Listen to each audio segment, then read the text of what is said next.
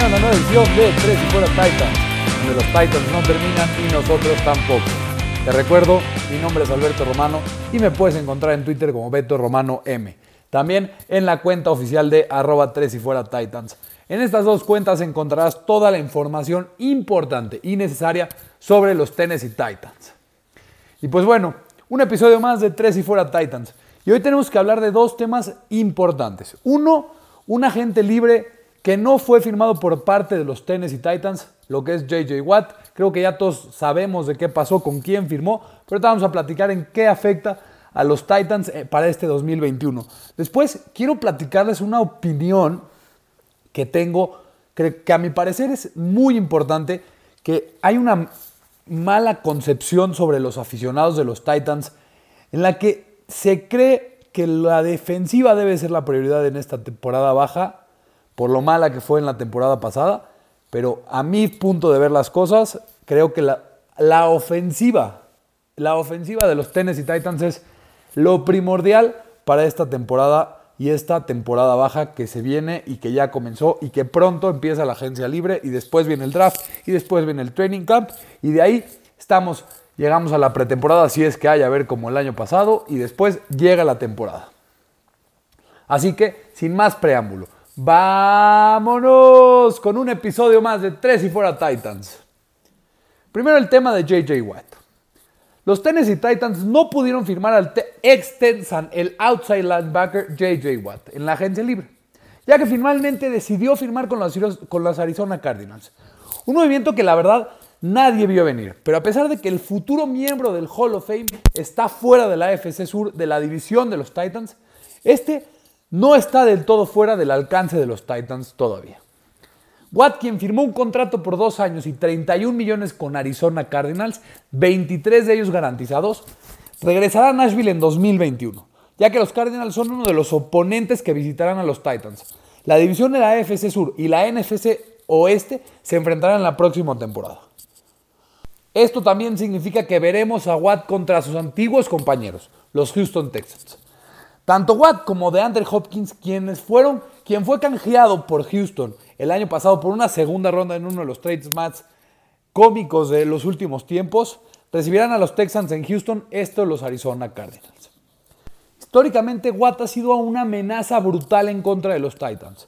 En 15 juegos en su carrera en contra de Tennessee, el jugador de 31 años tiene 18 sacks, 38 coreback hits y 25 de sus 64 tacleatas combinadas han sido para pérdida.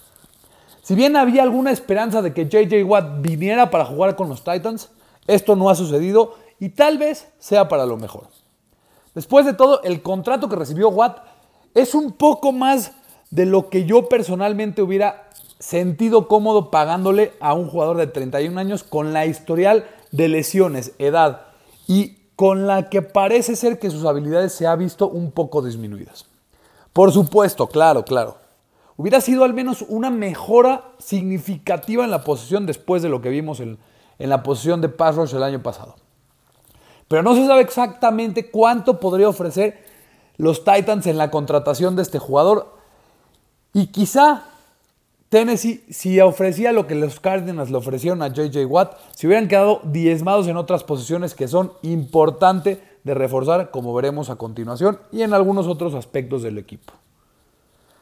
Ya pasando del tema de JJ Watt, tengo que hablar ahora sí a lo que respecta a los Tennessee Titans.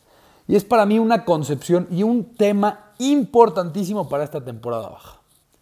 Algo que mucha gente creo que podría estar en desacuerdo conmigo. Y este es, la ofensiva, la ofensiva de los Tennessee Titans debe ser la prioridad número uno en esta temporada baja. ¿Por qué? Sí, todo el mundo sabe que los Titans necesitan priorizar el pass Luego el pass Y otra vez más volver a priorizar el pass Eso es lo que los Titans necesitan urgentemente esta temporada. Para ser justos, esto es más que razonable. La ofensiva fue excelente el año pasado. Esto claro, excepto en el partido en contra de los Baltimore Ravens en playoffs que fueron eliminados los Titans en 2020 en la temporada. De hecho, los Titans fueron top 5 en DVOA ofensivo por primera vez en 18 años. No es necesario ser un historiador de los Titans para saber qué oscuros fueron esos tiempos en la que la ofensiva de realmente no servía para nada en los últimos 18 años. Y aquí estamos en 2021, con una ofensiva que ha estado en fuego durante 1.5 años. Tan rápido y de manera tan exitosa ha cambiado el sentimiento entre los fanáticos de que ahora se piensa que necesitan invertirse refuerzos de manera desproporcionada en la defensa en este offseason. Entonces tenemos que dejar una cosa clara desde el principio. Y esto es, el balance en la NFL no es importante. Las defensas están muertas y las ofensivas son lo que dicta el día de hoy. Para que nos podamos dar un poco idea de cómo es tan importante la ofensiva en esta actualidad que vivimos en la NFL, estos son los finalistas en las finales de conferencia en los últimos cinco años. Falcons, su ofensiva era la 1 y la defensiva la 19. Packers 4 y defensiva 21.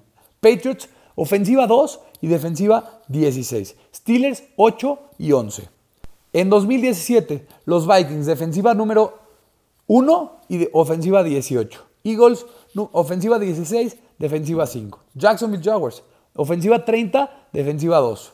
Patriots, ofensiva 5, defensiva 31. 2018, Saints, ofensiva 4, defensiva 8. Rams, ofensiva 2, defensiva 16. Chiefs, ofensiva 1, defensiva 17. 27, perdón. Patriots, ofensiva 5, defensiva 19. 2019, Packers, ofensiva 8, defensiva 15. 49ers, ofensiva 7, defensiva 2. Titans, ofensiva 6, defensiva número 18. Chiefs, ofensiva 3, defensiva 14. Para 2020, Packers, ofensiva número 1, defensiva 17. Buccaneers, ofensiva 3, defensiva 5. Chiefs, ofensiva 2, defensiva 22. Bills, ofensiva 5, defensiva número 2. Todos estos numeritos, sé que son muchos numeritos, son en Offensive DVOA y en Defensive, defensive DVOA. Para aquellos que llevaron la cuenta en su casa, 17 de 20 fueron top 10 mejores en ofensiva. 13 de 20 top 5 en ofensiva. Mientras tanto, solo 6 de 20 fueron top 10 en defensiva. Por supuesto, no crean que voy a decir esto, que la defensiva no es importante. Es importantísima. Esto más cuando llegas a las etapas finales de los playoffs. Lo vimos este año con la presión que los Tampa Bay Buccaneers ejercieron en contra de Patrick Mahomes en el Super Bowl. Ciertamente no lo niego, la defensiva es importante. Pero clasificaría a la defensa como los ajustes necesarios para ganar un Super Bowl. Si bien esto puede parecer una observación un poco descabellada, es importante. La defensa puede elevar a un equipo a un contendiente del Super Bowl y hacer que un equipo sea pasar de sobrepasar las finales de conferencia. Pero nada de esto importa cuando no puedes llegar ahí primero. Compararía esto un poco con la Fórmula 1. Puedes mejorar los pit lanes, la, aerodinámica, los neumáticos, etc. Pero si tu oponente tiene más caballos de fuerza, la mayoría de las veces estas cosas no importan. En la NFL de hoy, la ofensiva es el motor del equipo, a toda costa eso hay que cuidarlo porque sin ella es imposible sostener victorias. Tal vez tengas suerte durante un año, pero las defensas son notariamente volátiles y difíciles de mantener juntas. La ofensiva es elemento vital del éxito a largo plazo. Esto nos lleva, en mi opinión, a una opinión que es un poco controversial, pero muy importante para esta temporada baja. Sé perfectamente lo terrible y mala que fue la defensiva el año pasado de los Tennessee Titans. Esa actuación desastrosa de la defensiva en 2020 ha llevado a muchos a creer que Tennessee necesita reforzar principalmente las piezas defensivas esta temporada baja, incluso si la ofensiva se debilita. Por las razones dichas anteriormente, espero que quede claro que esta idea es totalmente equivocada. Más allá de eso, creo que hay algunos puntos importantes a considerar mientras la gerencia considera cómo asignar los recursos que harán que esta temporada baja sea un poco diferente a la desastre del año pasado. Y estos son, primera, la incertidumbre del nuevo Offensive Coordinator Todd Downing. Entre los nuevos coordinadores tengo menos preocupaciones sobre Downing que sobre Shane Bowen, el nuevo Defensive Coordinator. Sin embargo, Downing no es exactamente un slam dog de contratación. Su historia en Oakland no es especialmente convincente y no es un discípulo del esquema de la West Coast Offense. Ahora bien, Vale la pena señalar que Arthur Smith tuvo también problemas similares cuando ingresó como offensive coordinator en Tennessee. Si bien no tenía experiencia previa como offensive coordinator, era un total desconocido. Y tampoco era un verdadero discípulo de la West Coast Offense. Sin embargo, ejecutó una ofensiva muy similar a la de Matt LeFleur, que se construyó alrededor de un outside zone. Por esa razón, creo que Bravel podría estar involucrado en la ofensiva más allá de lo que todos creemos para este 2021. Obviamente podríamos sorprendernos, pero mi expectativa es que la ofensiva siga siendo muy similar en 2021 en los términos en los que estamos acostumbrados en los últimos tiempos. Sin embargo, organizar una ofensiva y ser el play caller para una ofensiva son dos cosas totalmente diferentes. Incluso vimos a Arthur Smith tener problemas desde el principio, aunque algunos podrían atribuir esto a, estos problemas más a la posición que tenían los Titans de coreback en esos momentos. El punto aquí es, este es un nuevo obstáculo para la ofensiva. Habrá obstáculos en el camino a medida que Downing se instala y se acostumbra en el sistema que quiere implementar.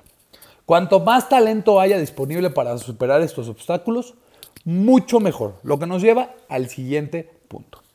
Punto número dos, importante en, ofensiva para este 2021. El equipo necesita un wide receiver 2 superior al que tienen. Con suerte, este será Corey Davis. Tal vez sea Allen Robinson, Chris Godwin, Kenny Golladay o quizá Marvin Jones. Sin embargo, no tener un wide receiver 2 competente sería completamente una regresión ofensiva. En cuanto a la idea de simplemente draftear un wide receiver 2, bueno, antes de poder tener a Corey Davis y AJ Brown, este equipo pasó la mayor parte de las últimas dos décadas sin draftear a un receptor exitoso. No vale la pena arriesgar la ventana de talento actual salteando la agencia libre y confiar en un novato para que venga y produzca desde el día 1. Dicho esto, creo que este equipo debe seleccionar un wide receiver en el draft. Copiar el modelo de los Steelers, de esencialmente draftear un wide receiver en las primeras tres rondas de cada draft. Esto debería de sumarse a la adquisición de un receptor en agencia libre. Ahora bien, el tercer punto importante para la ofensiva en este 2021, en esta offseason.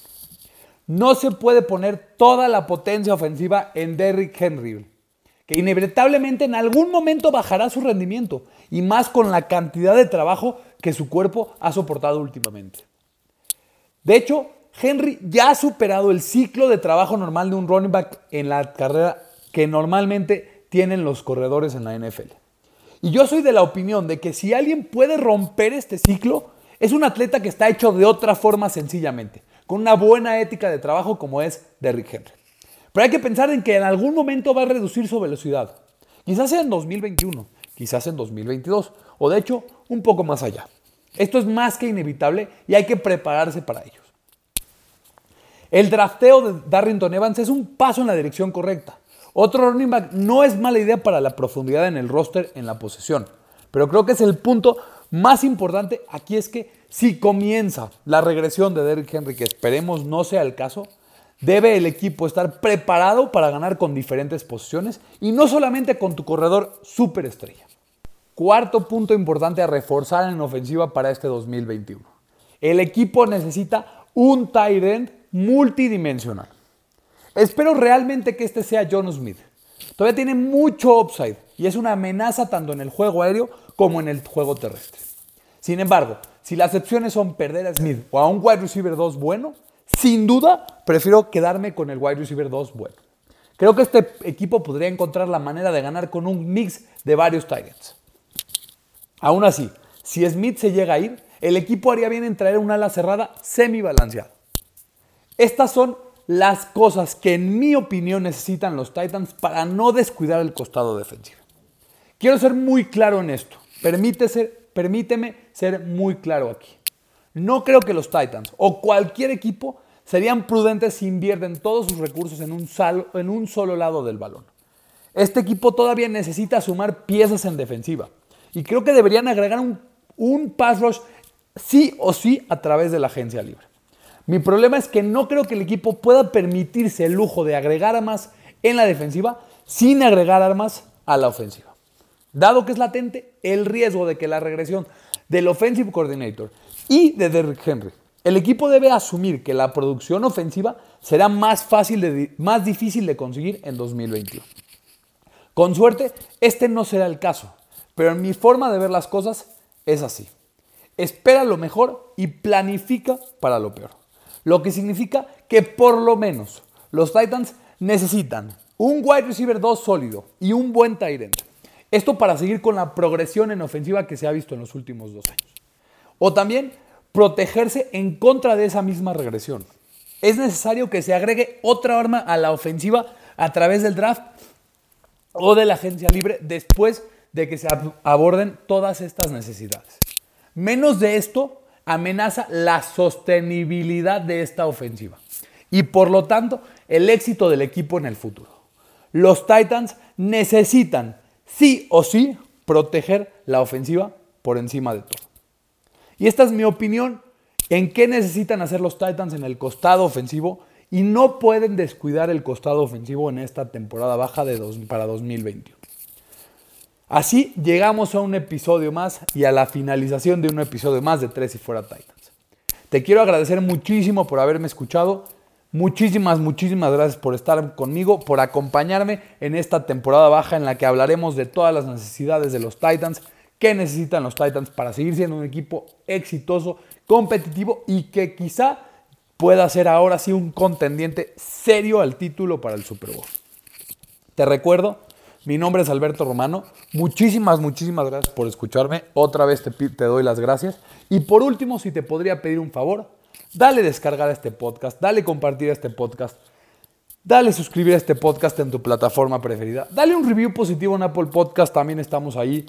Muchísimas gracias por escucharme. Sígueme en mis redes sociales como Beto Romano M o en la cuenta oficial de Tres y Fuera Titans. Mi, nombre es Alberto Romano una vez más, porque los Titans no terminan y nosotros tampoco. Tres y Fuera. Hola, soy Rudy Jacinto, creador de Tres y Fuera. Si te gustó el programa de hoy, suscríbete a este y otros podcasts de la familia Tres y Fuera. Tres y Fuera NFL, Tres y Fuera Fútbol, Tres y Fuera de tu equipo favorito y claro, el canal de Tres y Fuera YouTube con videos todos los días. Porque si tu equipo existe, Tres y Fuera lo cubre.